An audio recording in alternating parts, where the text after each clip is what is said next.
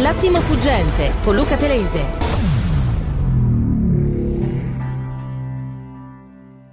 Rieccoci! Uh! Giuliano! E siamo qui e oggi finalmente possiamo parlare della notizia del giorno. Abbiamo atteso che arrivasse con noi il professor Andrea Margelletti, eh. cui diamo il benvenuto. Buongiorno professore. Buongiorno a voi, grazie dell'ospitalità. Grazie a lei, intanto dobbiamo subito parlare di quello che è successo uh, alla Casa Bianca dove Zelensky è stato accolto, sembrerebbe, con tutti gli onori dal presidente Biden prima e al congresso dopo. Cosa cambia con questa visita? Ma direi, direi poco, se non forse mandare un messaggio di normalità eh, al popolo ucraino, cioè lui adesso è un meno un presidente guerriero ed è torna a fare un presidente come tutti i presidenti che hanno normali relazioni istituzionali e viaggiano anche, incontrano gli alleati, non sono soltanto dentro il bunker in mimetica. E un'altra cosa è un messaggio forte a coloro che hanno per molti mesi pensato gli americani si sono stancati, gli americani non ne vogliono più, invece mi pare che abbiano dato un messaggio molto forte, soprattutto ehm, a, a, Taiwan, che è il vero punto chiave di tutto questo, cioè eh, gli americani stanno dalla parte delle piccole nazioni eh, che vengono minacciate dalle grandi nazioni. Ma a che punto è la guerra, professore, sul piano militare? È uno stallo o cosa in questo momento? La guerra non si ferma mai, cioè immaginare che la guerra purtroppo abbia un, uno stop eh, è possibile. Naturalmente le condizioni della guerra cambiano, che vanno dalle condizioni climatiche alle condizioni logistiche alla disponibilità dei mezzi. Quindi questo è un momento dove entrambi eh, i due, chiamiamoli contendenti, cercano di prendere una, una pausa minima eh, per poi quando le condizioni climatiche e tecniche potranno essere per entrambi soddisfacenti o per uno solo naturalmente, eh, provare a eh, ripartire per conseguire i propri obiettivi.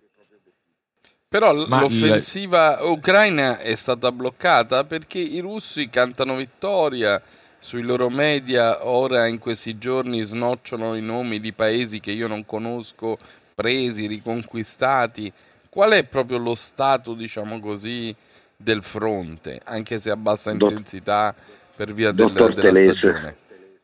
Dottor mm. Telese, lei i media russi non li prenderebbe in conto neanche per le condizioni, per le previsioni del meteo. No, no, lui li no, ascolta, professore. Lui li eh, ascolta. Io eh, quindi, voglio capire quindi, qual è la realtà quindi, da lei, quella che lei conosce. La realtà è quella di una piccole avanzate piccole ritirate, i luoghi che, come ha detto lei, sono poco conosciuti, non solo perché l'orografia del terreno e la geografia del terreno è per noi poco conosciuta, ma anche perché hanno un significato assai relativo. Bene, molto Professor chiaro. Margelletti, e... ma l'invio come, scusami Luca che chiedo questo, del, dei, sì, sì. dei, Patriots, ca- cambierà qualcosa? Sì. Perché e ci spiega cosa sono i Patriot, di... come certo. funzionano? Sì. I Patriot sono missili da difesa aerea, ma non è tanto il missile quanto il radar, radar che sono in grado di mh, sorvegliare buona parte dell'Ucraina e in grado quindi di coordinare al meglio tutta la difesa aerea ucraina consentendo quindi in anticipo di prevedere le linee di attacco degli aerei russi. Quindi è uno strumento difensivo, è un ombrello difensivo eh, di grande qualità. Diciamo subito che insieme ai missili SAMT europei eh, rappresenta il Patriot il meglio della difesa aerea eh, contro droni o contro aerei a disposizione dell'Occidente. Poi vi sono sistemi anche più complessi antibalistici, antimissile, però quelli sono soltanto al momento in dotazione agli Stati Uniti e agli israeliani, che, insomma, diciamo, che da, ne danno con grande difficoltà, o alcuni paesi arabi. Ma insomma, non, è, non sarebbe. Sì, ma soprattutto diciamo, in questo non sarebbero utili. Ecco. Il Patriot, insieme al, al SAMT europeo, è il miglior sistema di difesa aereo, presumibilmente al mondo. E invece i nuovi missili promessi da Putin proprio ieri nell'incontro con gli ufficiali sono un blef, sono propaganda, sono delle armi migliori, cosa sarebbero? Lei se la ricorda l'arma segreta di Hitler? La V2. Cadde... Sono le armi segrete, ci cadde pure Mussolini nell'inganno. Adesso arrivano le armi segrete e cambiano tutto. Diciamo subito che i russi hanno una, ancora un vastissimo arsenale di missili, di armi che però sono molto datate, però anche se ovviamente uccidono tanto quanto un'arma moderna. E poi ci sono le sanzioni che hanno permesso di rallentare in maniera rilevante la produzione bellica russa, quindi la capacità russa di produrre missili ad alta tecnologia è fortunatamente diminuita. Ma Senta, i missili cos'altro che... possono fare? Scusi, solo visto che le maggiori centrali di produzione energetica sono state già colpite strategicamente, cosa sono armi contro la popolazione, contro le sì, truppe? Certo. A cosa serve? Lei, no, no, lei, lei pensa soltanto adesso in quel povero paese vivono praticamente nel buio. Adesso pensi che colpite le centrali si passi a colpire i centri di distribuzione alimentare. Non mi faccia essere più specifico. Le, voi e i vostri ascoltatori sono talmente intelligenti da capire il significato delle mie parole. Cioè contro le mense, che fanno? Dove li tirano? Possono colpirli verso i centri di distribuzione, cioè non le mense, ma i grandi granai, sì. i luoghi da dove partono le tonnellate di, di cibo per la gente. E quindi vorrebbe dire che invece che la gente morire sotto le bombe, muore perché non ha semplicemente cibo. Quindi o di, o di bombe, o di freddo, o di fame. Esattamente, questa è la politica che sta attuando in questo momento la Russia, cioè non sono in grado di colpire, di distruggere il tuo esercito con mezzi convenzionali, allora faccio di tutto per piegare l'animo del tuo popolo riducendolo in condizioni miserabili. Le voglio fare due domande di politica invece, professore. La prima sul fatto che Putin abbia annunciato che non terrà il discorso sullo Stato della Nazione e la seconda sulla visita di Medvedev a Xi Jinping, che non so se sia una reazione alla visita di Biden in Ucraina o se fosse già programmata. Il primo non è ormai la prima volta che questa cosa accade e quindi è un segnale del fatto che anche i russi hanno un imbarazzo a raccontare la qualunque in televisione. Perché come si fa a dire Madama la Marchesa va tutto bene quando oggettivamente erano partiti per eh, conquistare il mondo e, e, si trovano a dover difendere la Crimea. Questo è, è fondamentale perché comunque per quanto i media russi siano anestetizzati, non è che il popolo è composto soltanto da, da, da persone non pensanti. Come posso dire, statisticamente qualcuno si, si, inizierà a porre questo problema, anche se, e questo voi sapete che è tragicamente verificabile, l'indice di gradimento di Putin in Russia continua anche a essere alto, ma è anche è comprensibile perché in un paese dal pensiero unico da vent'anni è difficile trovare poi delle, delle note dissonanti anche perché le note dissonanti, come posso dire, spesso vengono eliminate dallo spartito. E per quanto attiene a Medvedev, i russi hanno un disperato bisogno di armi, disperato bisogno di armi, in particolare armi di precisione, droni, sistemi di ricognizione e probabilmente stanno chiedendo in, col cappello in mano ai russi, di, ai, scusa, ai cinesi di aiutarli. Cinesi che sino a questo momento non risulta abbiano fatto alcunché per dargli un supporto militare. Luca. Bene, no, no, mi sembra il quadro mi sembra chiaro, ma se è così, eh, se è tale eh, lo squilibrio anche di mezzi e di forze, si può iniziare a immaginare una data in cui l'Ucraina sarà in grado di ritornare ai confini pre-guerra, pre-febbraio? No, credo di no, però un dato ve lo voglio dare. io sono appena tornato da una conferenza come speaker di una conferenza internazionale svoltasi a Teheran. In sì. questa conferenza vi, naturalmente, vi era naturalmente anche la delegazione russa. Quindi ho avuto il modo di confrontarmi con loro anche per, come posso dire, valutare, sentire se esistono come voce, degli spiragli, delle sensazioni, se coloro che lavorano in, di, in diplomazia hanno un, un'idea, allora quelli che ho incontrato io, e ovviamente vi prego, è limitato al piccolissimo mio incontro, ecco, nulla di più, eh, non hanno dato alcuna minima apertura al, eh, eh, al confronto diplomatico, cioè è una guerra difensiva, noi dobbiamo proteggere gli ucraini, nostri amici, dalla, de, dal, dai nazisti ucraini e quindi l'operazione per da, denazificare e demilitarizzare l'Ucraina deve proseguire nell'interesse supremo della Russia e dell'Ucraina. La Nato è un'alleanza eh, aggressiva, ci minaccia, ci spaventa, ci volete distruggere e quindi noi ci dobbiamo difendere. Ecco, traete voi le conclusioni del caso. Ma davvero non esiste nessuno scenario anche di massima che dica che questo conflitto può durare due o dieci anni? Questo mi colpisce. Eh, dipenderà molto dal... Guardi qua, la questione è, come sa, nelle guerre buona parte delle iniziative ce l'ha chi le guerre le inizia. Se quello che inizia la guerra la vuole far finire, se, questa è una cosa rapida eh, se invece non la vuole far finire eh, sta nelle capacità eh, di chi si difende di porre alla fine il conflitto. Il problema è che qua ci sono una serie di variabili, perché per esempio l'abbiamo più volte, grazie alla vostra disponibilità, discusso proprio dai vostri microfoni, è la prima volta nella storia dove chi è attaccato subisce una campagna dove deve difendersi perché si sta difendendo in maniera troppo efficace e chiede indietro quello che gli è stato preso. È la prima volta nella storia dove noi stiamo mettendo sullo stesso piano attaccato e attaccante.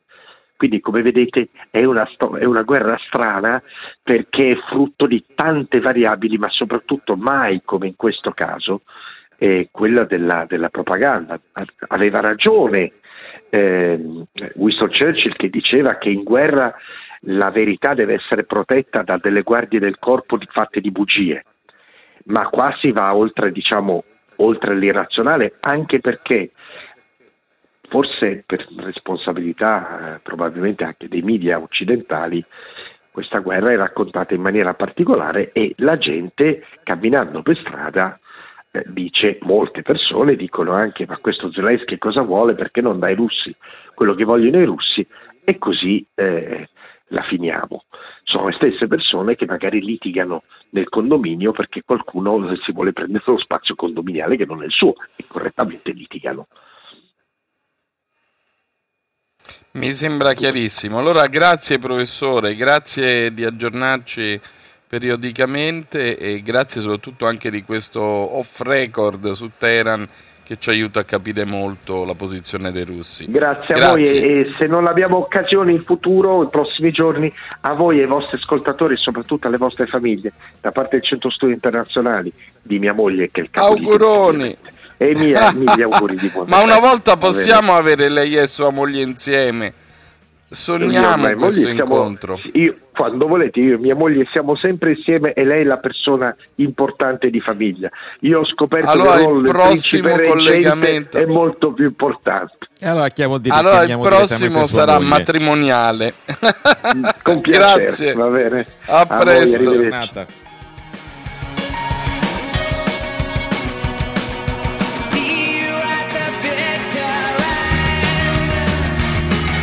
Chiamiamo Bonelli, chiamiamo di corsa Bonelli sì, sulle battute qualcuno, di caccia. Finalmente qualcuno che abbia un po' di senso di responsabilità su questo su argomento, no, non come te. Peter, facci sentire lo squillo.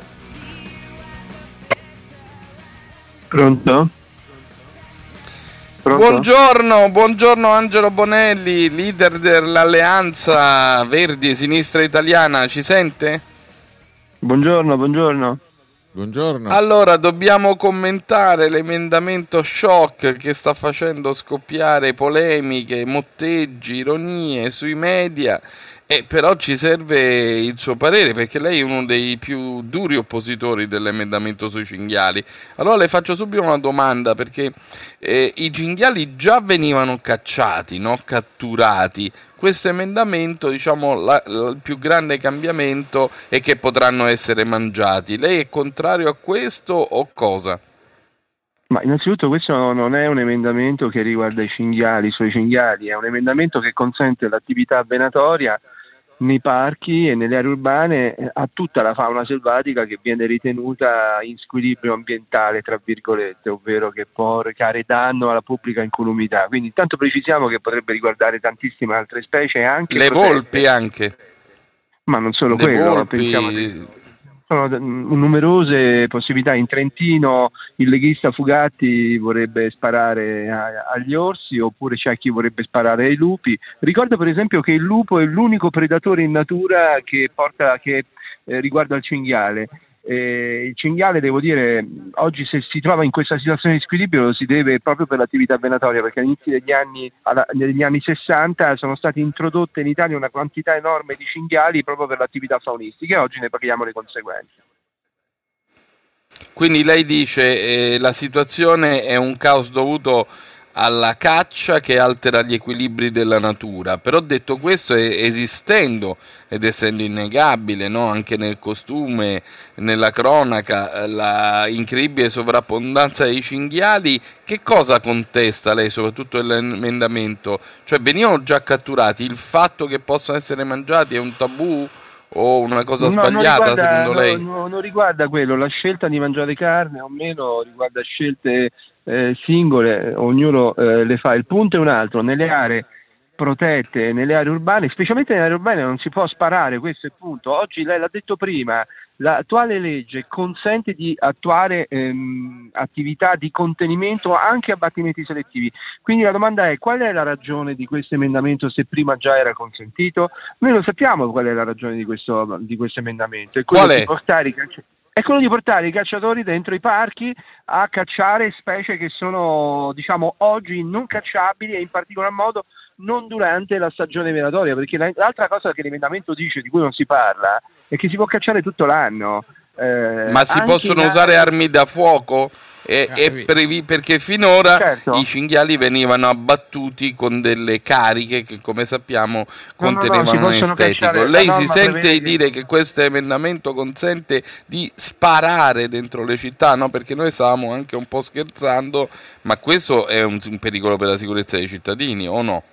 Guardi, è quello che è scritto nell'emendamento, è consentito l'abbattimento tramite ovviamente l'attività eh, di caccia nei parchi e nelle aree urbane. Lascio Onorevole Bonelli. Prego. Il che vuol dire che io potrei prendere una doppietta e girare per via Veneto con la doppietta alla ricerca Ma non è possibile. No, per me questo non è proprio possibile. Eh, però questa domanda la sa chi la deve fare, la deve fare a chi in maniera folle e irresponsabile ha scritto questo emendamento e se l'è fatto approvare. Quindi tutto il gruppo di Fratelli d'Italia dovrebbe spiegare all'Italia e da, da, eh, dare una risposta anche alla sua domanda. Nelle aree urbane non si può eh, sparare, punto. Questo è il mio punto di vista, che è un punto di vista non di un ambientalista ma di una persona ragionevole e allora la ragione, la domanda è perché è stata scritta questa fase? Perché è stato scritto che nelle, nelle aree urbane si può eh, fare questa attività. Non andava scritto, punto, perché come diceva prima Terese, questa attività di abbattimento selettivo di specie che stanno proliferando, in questo caso i cinghiali, già è previsto dalla legge, già lo stanno facendo, casomai mm. andrà capito la ragione per la quale, nonostante ci siano questi abbattimenti selettivi, il problema non sia risolto. Ha letto che nell'articolo di Repubblica, sicuramente lei l'ha già letto, che è quello che dedica più spazio, i promotori dell'emendamento, eh, per esempio l'onorevole Foti, dicono ma si potranno usare anche delle gabbie, non necessariamente armi da fuoco. State facendo una polemica esagerata. No, guardi, nessuna polemica. Eh, questo eh, emendamento è abbastanza chiara la razio, già vi l'ho spiegato, è quella di portare i cacciatori dentro i parchi a cacciare, cosa che non potevano fare prima e ah, tra l'altro con specie che non riguardano solo i cinghiali, perché all'onorevole Foti ho chiesto espressamente, bene c'è un problema di cinghiali, allora scrivete nella legge cinghiali, perché dovete mettere la fauna selvatica? Sapete che cosa mi ha risposto? Mm. Mi hanno risposto no. praticamente, sì oggi i cinghiali, domani saranno eh, i lupi, domani saranno le lepri, sapete che cosa Onorevole Bonelli. Allora, le chiediamo di Prego. rimanere con noi perché noi dobbiamo obbligatoriamente mandare pubblicità ai giornali radio, ma se rimane con noi continuiamo ad approfondire l'argomento. Va bene, grazie. Attimo fuggente. L'attimo fuggente. L'attimo fuggente con Luca Telese ritorna tra poco.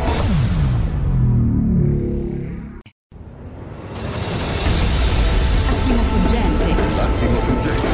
L'attimo fuggente con Luca Telese. Rieccoci, le 8.36 in diretta con Angelo Bonelli, portavoce dei Verdi. Buongiorno. Allora, l'avevamo interrotta, lei stava finendo un ragionamento molto interessante. No, stavo dicendo semplicemente, guardi, vi faccio una uh, descrizione di ciò che è accaduto alle 5 e mezza del mattino di, di ieri di fatto. Eh, eh, io avevo chiesto al capogruppo di Fratelli d'Italia rispetto all'emendamento presentato di dire levate la, definiz- la possibilità di, eh, di, di, di, quello che avete scritto, cioè levate la frase aree urbane, ci aspetto, ci scritto, mi hanno detto di no. Ho detto così guardate, attenzione che l'interpretazione legislativa è quella di dire che si potrà fare l'abbattimento selettivo, quindi sparare nelle aree urbane. Eh ma no, non sarà così, io ho detto ma levatelo, risposta negativa. Sui cinghiali ho detto il problema è il sovrappolamento di cinghiali che oggettivamente è un problema che recano danni all'agricoltura e non solo, pensiamo alla Cassia eh, su Roma. Allora scrivete cinghiali, perché dovete mettere solo la, fa- la fauna selvatica in generale? La risposta è stata data. Oggi sono i cinghiali, domani saranno i lupi, poi ci sarà un problema degli orsi, poi ci sarà un problema di non so che cosa. Ah, le lepri, mi hanno detto domani ci sarà l'infestazione delle lepri. E mi hanno detto, vabbè, allora guardate, domani eh, qualunque cosa che si muove, allora il rischio che sparate. Insomma, il punto è che questa norma è scritta malissimo ed è frutto di una ehm, dire, voglia di accontentare una lobby che ha, ha questa brama di dover andare a sparare nei parchi, punto. Questa è la grande questione. Incredibile, ma voi pensate ci sia il tempo per modificarla? Guardi, no, modificarla è impossibile ormai perché la norma è stata approvata, eh, adesso va in commissione, non so se avete letto che poi questo modo veramente sì, inadeguato di procedere di quella commissione eh, sì, ci sarà la fiducia. Avete letto che c'è stato un errore, hanno approvato erroneamente un emendamento da mezzo miliardo di euro, quindi oggi deve ritornare in commissione il testo per correggere questo eh, errore, perché c'è anche un modo veramente approssimativo. Quindi tra l'approssimazione e la, la, la, questa norma irresponsabile, l'unica via, e noi siamo convinti che vinceremo al 99%, è quello che l'Unione Europea, eh, siccome questa norma viola la direttiva Habitat, l'Europa apprimerà sicuramente al 100% una procedura di infrazione e l'Italia sarà costretta a espungere quella norma con un successivo provvedimento. Eh, quindi questo però francamente è una cosa eh, incredibile. Io voglio precisare a chi ci sta ascoltando, noi siamo assolutamente dire, consapevoli che c'è un problema di danni recati dalla popolazione dei cinghiali alle culture agricole, ma non è questa la modalità con la quale si affronta questo problema, non è questo il modo e non è certamente il modo di dire che nelle aree urbane si può sparare, perché quello è scritto nella legge. Se ci vogliamo fare ridere anche all'estero per aver scritto una cosa di questo genere, non li avevamo avvertiti. Eh, non ci hanno ascoltato ed oggi c'è chi fa ironia, come lei giustamente inizio trasmissione faceva presente. Senta, ma lei ehm, è deluso da tutta la manovra? Se l'aspettava così? Ci sono altri provvedimenti che considera altrettanto gravi dal suo punto di vista? Che giudizio dà ormai quando la manovra sta arrivando in aula? Che giudizio dà del, del Guardi, allora vi do una notizia, una notizia in esclusiva a voi. Io ho scoperto, tra l'altro, che è passato un emendamento che consente di fatto di far rientrare dei capitali dal Principato di Monaco attraverso diciamo, quelle assicurazioni previdenziali, attraverso una eh, tassazione del 5%, eh, ne discuteremo in aula certamente. Insomma, C'è uno scudo previdenziale. Uno scudo, uno scudo previdenziale, la tassazione, no, è la tassazione per quelle, quelle ah, fondi diciamo previdenziali, eh, anche io, chiunque lo potrebbe fare, ma se c'hai i soldi ovviamente, ma la domanda è ma perché sei andato a farlo nel Principato di Monaco? Magari qualcuno ha ritenuto di portare dei soldi là e farsi un fondo previdenziale e adesso grazie a questa norma che potrebbe accadere? Che paga il 5% e poi che cosa accade? Accade che ti riporti i soldi in Italia. Non so se ci siamo intesi. Insomma, ci sono è chiaro, è uno scudo occulto.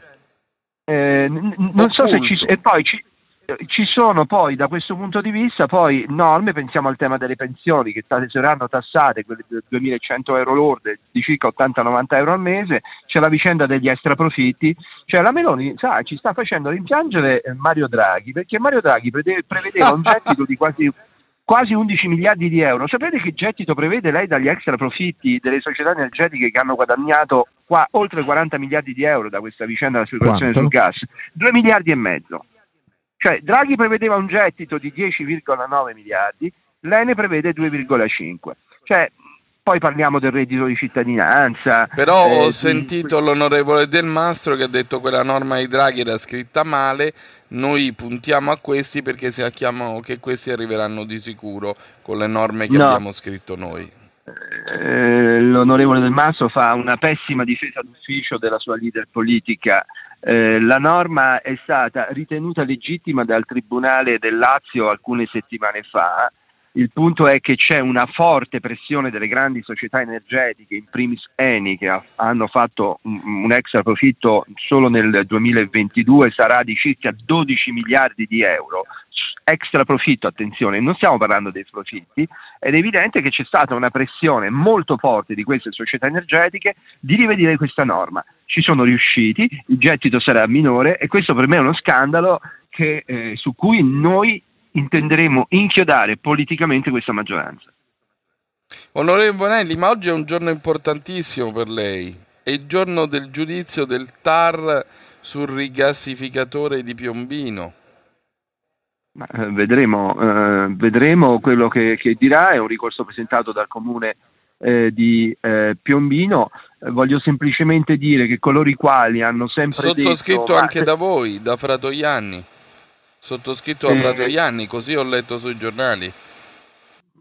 Non so questo, io questo non me l'ha comunicato, ma questo non è un problema, cioè lo diciamo che lo sottoscriviamo politicamente, ecco, poi al di là della formalità. Ecco, perfetto. Detto, que- de- Detto questo, però, io voglio dire che l'Italia eh, nel, chiuderà il 2022 avendo esportato all'estero 4 miliardi di metri cubi di gas, che è di più di quello che si utilizzerebbe attraverso i rigassificatori di Piombino. Non so se è chiaro il dato. Cioè, da un lato ci dicono sì. Piombino è urgente, urgente, urgente, nello stesso tempo mandiamo all'estero 4 miliardi di metri cubi di gas perché attraverso vero, le attività di brokeraggio, di brokeraggio ci guadagniamo.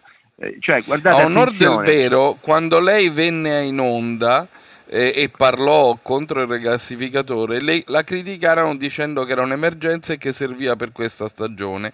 Oggi ho visto che la versione ufficiale del governo è variata e dicono che il rigassificatore è vitale che sia in funzione quest'estate per le scorte del prossimo anno.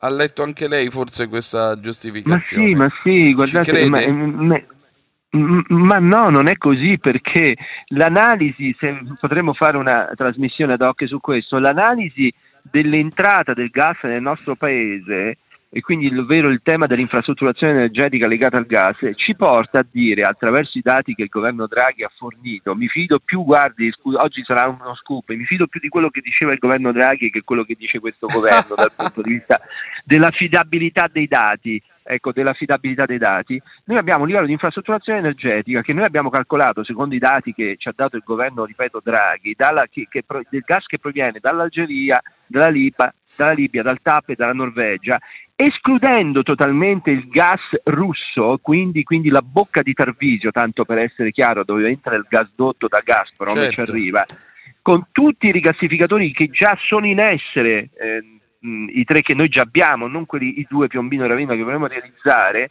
noi arriviamo a un livello di entrata nel gas annualmente nel nostro paese che è pari a 79-80 miliardi di metri cubi. Il nostro fabbisogno è di 74-76 miliardi di metri cubi. Quindi il tema oggi, sapete qual è del governo? È che la strategia energetica la fa l'ENI che vuole trasformare il sud del nostro paese in un hub in europeo un hub. del gas un hub europeo del gas, ma questo però sta uccidendo la, quella transizione ecologica che ci potrebbe portare rapidamente verso le rinnovabili per abbassare il costo dell'energia, perché le rinnovabili costano pochissimo, e dare una risposta alla crisi climatica che tutti si sono dimenticati. Le posso fare una domanda al volo su cosa pensa del price cap e dell'accordo raggiunto in, in, in Unione? Ma noi, noi, abbiamo sempre ritenuto che il price cap era una cosa necessaria. Eh, detto questo, eh, il price cap a 180 euro megawattora lo ritengo sbagliato perché invece di andare verso il basso si sta andando verso l'alto. Il price cap, per esempio, in Spagna e in Portogallo, che l'hanno istituito loro due da sole a giugno del 2000 e 22 sta intorno agli 80-90 euro megawattora. Però tra l'altro il meccanismo, tra l'altro confermato ieri dal ministro Pichetto Fratin in commissione, è un, meccanismo, è un meccanismo del price cap molto molto complesso, che è un combinato disposto del 180 euro megawattora e il differenziale di 35 euro del prezzo del gas liquido. Guardate, già mi gira a me la testa eh, riuscire a eh, definire questo punto. Ho difficoltà a, capire, a sapere, a, a, a, valutare se anche i radioascoltatori e le radioascoltatrici possano capire. Detto questo, questo, detto questo significa che difficilmente ma questo lo stanno dicendo tutti gli analisti che eh, lavorano sull'energia, anche quelli devo dire culturalmente distanti da me dal punto di vista della visione, sarà difficilmente applicabile questo price cap. Ma io spero che ovviamente il prezzo vada costantemente verso il basso. Dubito che con l'inverno che sta entrando questo accadrà purtroppo. Grazie allora, grazie all'onorevole Bonelli. Eh, penso che dovremo risentirlo presto, ma oggi ci ha dato un punto di vista molto forte e molto esaustivo su queste vicende. Grazie, buongiorno, buon Grazie, lavoro. Buon lavoro Cambio di passo, a Peter. Presto.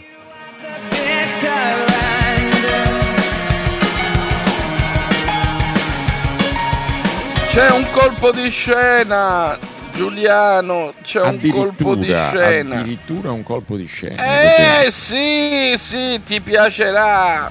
E fra l'altro Vai. ce lo segnala la nostra vedetta nel mondo dello sport. Il nostro Udish. amico Gennaro Esposito, primo ah, ascoltatore allora, allora capito, di giornale allora radio. È una confessione, Chiellini se la sta cantando e ammette dopo una raffica di non so, tenevano l'intercettazione sua in cui lui eh, in un messaggio divulgò a tutta la squadra i termini dell'accordo sugli stipendi dicendo ma non è vero che ci tagliamo. Prima ci togliamo per finta il 20% e poi ce lo rimettiamo. E adesso ha parlato. Quindi Repubblica spara giustamente questa notizia a tutta pagina in chiesa Juve. Chiellini prova a difendere il club ma ammette l'accordo sugli stipendi. Chiellini se la canta, l'inno della certo Juve tu, ci vuole. Tu e Gennaro quando potete parlare male della gran signora non perdete tempo, eh? Mai.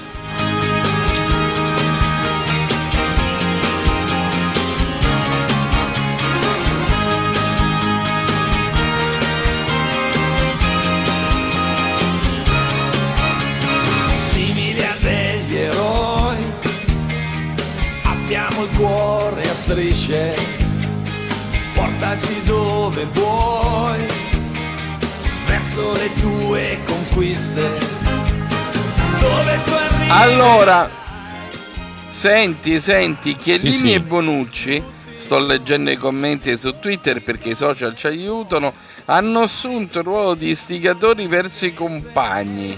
Eh? Ma tutti sono complici della società torinese è una vergogna senza fine che non ammette alcun indugio, sanzioni vere anche per i calciatori. Eh, si sta scoperchiando un pentolone pieno di non ti dico cosa, eh? Ma no, ma no, ma no, sono sciocchezzuole, sciocchezzuole. Invece non abbiamo La frase commentato accordi diversi dal comunicato ma basta, non interessa niente a nessuno della Juve, basta parlare male della Juve, basta. Mm siete tu e lui. Invece io vorrei commentare la triste notizia che già avevamo dato qui della condanna del poveretto che aveva tirato una pacca sul sedere a Greta Beccaglia che è stato eh, condannato, ieri, sai? Ieri Cruciani ha ululato contro questa condanna e ha detto vergogna, Beh, vergogna, voglio sapere cosa dici tu. E dico che un anno e sei mesi 15.000 euro di, di provvisionale più le spese processuali per un gesto volgare, sconsiderato, aggressivo, sgradevole mi sembrano davvero troppo. Sono d'accordo. Volevano la sentenza esemplare, ma quando la sentenza è iniqua e esagerata non è più esemplare ma è dannosa, anche perché poi agli altri che dai, cioè per esempio che sentenza ci può essere sul gioielliere di cui tanto si parla oggi che ha sparato a due persone inseguendole dopo una rapina, uno lo ha finito addirittura che era a terra, due ladri, eh? È difficile dirlo, ma voglio dirlo, non è che se fai il Far West e spari ai ladri come se fossero dei cinghiali. Che dici? Ah no, no, io su questo la penso esattamente come te, non si spara né ai cinghiali né ai ladri e la, c'è la giustizia, grazie a Dio, per queste cose, altrimenti qui diventa davvero la grotta di Neanderthal. Bene. Comunque. Faccio... Eh, vai, vai. Ti leggerei proprio due righe di, di Filippo Facci su Libero per, uh, per la vicenda di Greta un padre di famiglia rovinato, nonostante si sia scusato cento volte nelle maniere più umilianti, una tragedia prettamente giornalistica, la piccola rivalsa sociale di una cronista vestita da pin-up e personalmente la sospensione da un social network con accuse di victim blaming che non so ancora che cazzo sia, perché ricordiamo che Filippo Facci è stato buttato fuori dai social per la sua difesa del, del pacatore seriale. Ma abbiamo l'ultima grande notizia che abbiamo tenuto alla fine perché dobbiamo darla come merita per celebrare un grande letterato, un grande autore, un, un grande maestro della letteratura italiana come Asor Rosa, il palindromo come lo chiamavano i suoi studenti volendolo prendere in giro. Esatto, perché palindromo perché un nome era il rovescio dell'altro, poteva sembrare un nome nobiliare, invece Asor Rosa che intervistai in una delle sue ultime interviste un anno e mezzo fa, era di origini umili ed era anche orgoglioso di essere partito da una famiglia eh, popolare ed essere diventato un nome della letteratura. Aveva una storia fantastica, aveva fatto il professore di greco e latino a Tivoli e poi di filosofia, la notte eh, studiava letteratura e scriveva il suo grande libro, Scrittori e Popolo, il pomeriggio andava a volantinare davanti alle fabbriche, entrò nel PC, ne uscì dopo l'invasione dell'Ungheria, ci rientrò negli anni 70, divenne uno dei volti più importanti della letteratura italiana e, e alla fine è tornato negli, ultimi anni della sua vita a due passioni, Machiavelli e la narrativa. Però mi, mi commosse molto.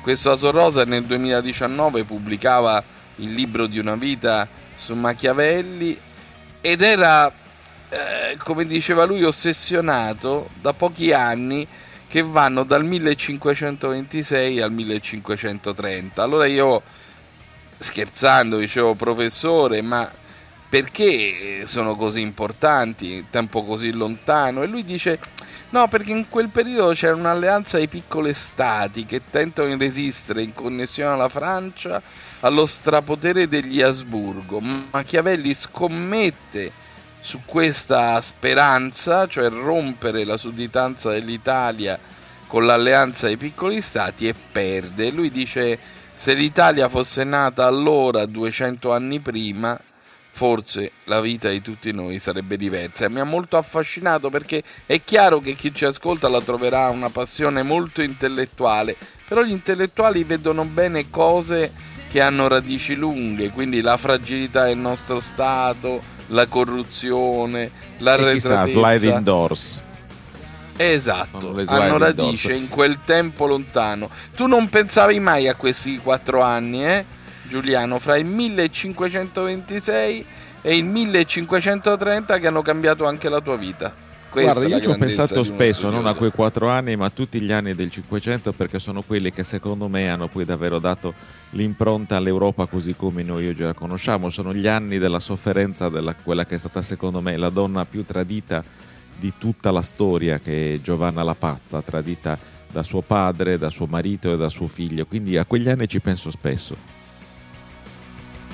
Bene, e le ultime parole di quell'intervista che pubblicai, me la sono andata a rileggere, sono particolarmente belle. Lui diceva, ho conosciuto Mario Tronti, suo grande amico, nella sezione universitaria del PC da lui diretta, era la fine degli anni 50 e ci unisce una cosa, cosa? La ricerca comune che dura da 60 anni intorno ad un problema che anche da vecchi come siamo oggi continua ad assillarci. Quale? E Asorosa sorrise e mi disse: Come possono gli uomini provare a costruire un mondo più giusto? E mi sembra una bella grande domanda, anche Sai per questa Montale, puntata. Che Montale gli dedicò una, una poesia di tono satirico che cominciava così: Asor, nome gentile, il suo retrogrado e il più bel fiore. Bellissimo, fantastico. E anche gli studenti lo prendevano un po' in giro perché sui muri dell'università nel 77 gli scrissero Asor Rosa sei un palindromo, però cioè una frase come hai detto tu prima leggibile da sinistra a destra e viceversa. Però questo in realtà era, era in scherno perché Asor Rosa si dichiarava marxista, ma era in realtà un uomo di potere secondo i suoi studenti e il tratto baronale non gli è mai mancato. Però ti devo dire una cosa, barone è un epiteto che si regala un po' così. Io c'ero in quell'università e mi ricordo che eh, lui non faceva nulla per essere barone, ma le, le sue lezioni era difficile entrare nell'aula. Spiegava benissimo, aveva una conoscenza perfetta delle materie, ovviamente molto dettagliata ma aveva anche una grande ironia, battute, coinvolgimento degli studenti, paragoni continui, quindi per entrare a lezione a Sorosa e almeno stare seduti non sugli scalini bisognava arrivare mezz'ora prima. Credo che sia difficile trovare oggi dei professori che sono così rockstar. Lui lo era. Molto bello era, per chi vuole approfondire le due pagine che gli dedica Simonetta Fiori, sua biografa oggi su Repubblica, veramente un capolavoro. Fra cui la, questa battuta di Asor Rosa, negli ultimi tempi stava male, entrava e usciva dall'ospedale e la guarda e le fa: E se scrivessi il mio coccodrillo? Potrei inaugurare un filone inedito. Fantastico, Giuliano, no? Il coccodrillo eh. in gergo è il pezzo è che il si pezzo dedica che si a uno che muore. Che si prepara anche generalmente prima. Beh, ma lui già aveva cominciato bene, si è laureato con, con un grande come Natalino Sapegno e pensa che il suo correlatore di tesi era stato Ungaretti. Quindi eh, hai capito? Proprio, cominciamo proprio alla grande, insomma, ha, ha finito anche bene, ma ha cominciato alla grande.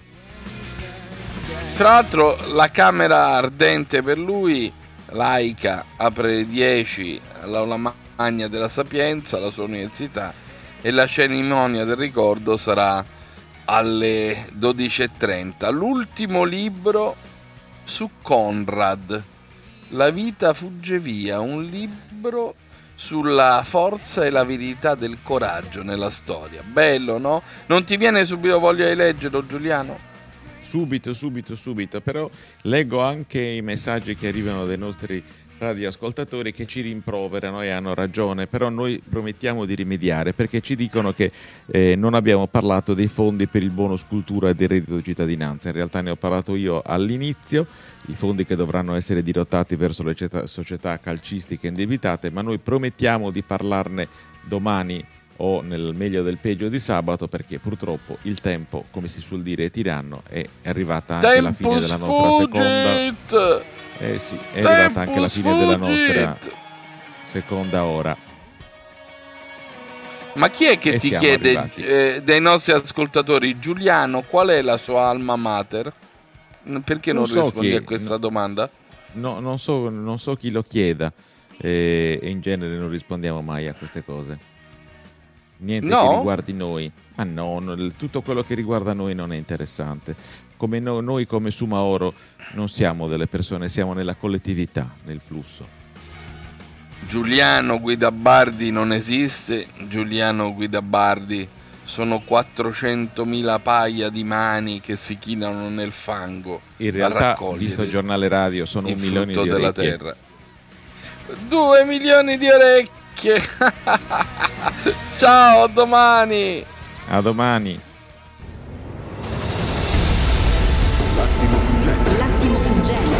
L'attimo fuggente con Luca Telesi.